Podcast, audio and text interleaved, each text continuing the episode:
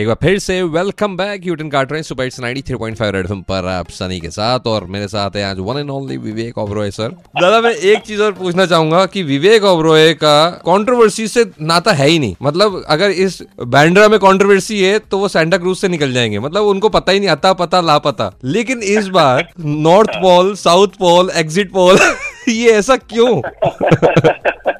चलिए जो हुआ हो गया, अब आगे बढ़ते हैं लाइफ में और पिक्चर की रिलीज पे फोकस करते हैं, एंजॉय करते हैं। बहुत मेहनत लगती है ऐसा नहीं, एक फिल्म बनाने के लिए लोग सोचते नहीं है, देखते नहीं है कि कहाँ कहाँ हम गए हैं। मतलब जहाँ पे माइनस ट्वेंटी का टेम्परेचर चल रहा था, गंगोत्री में पहाड़ों के बीच में वहां शूटिंग कर रहे हैं, पांच फुट बर्फ में नंगे पैर चलना, भूज में, कच्छ में, मिट्टी में, धूल में, गर्मी में, तपती धूप में शूटिंग कर रहे हैं। तो ये एक्सट्रीम हमने की है और अब जब फिल्म रिलीज हो रही है तो मुझे इसे एंजॉय करना, मुझे इस फिल्म को लोगों तक पहुंचते हुए देखना है। इंस्पिरेशन जो लोगों को मिल रही है, बच्चे जो खास ये फिल्म देखकर रिएक्ट कर रहे हैं, उससे सबसे ज्यादा खुशी हो रही है मुझे।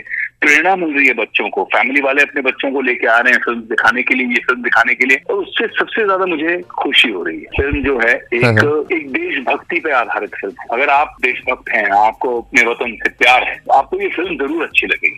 अच्छा दादा एक चीज और मैं पूछना चाहूंगा आपसे, आपके सपोर्ट में फाइनली रंगोली यानी कि कंगना रनौत की सिस्टर वो बोली, तो उनके लिए क्या मैसेज है आपकी तरफ से? भाई आ, मैं इस वक्त सिर्फ फोकस कर रहा हूँ अपनी फिल्म पे, लेकिन जो भी सपोर्ट मिला है, जब भी मिला है, उसके लिए थैंक यू। अगर रंगोली ने सपोर्ट किया है तो उसके लिए भी थैंक यू।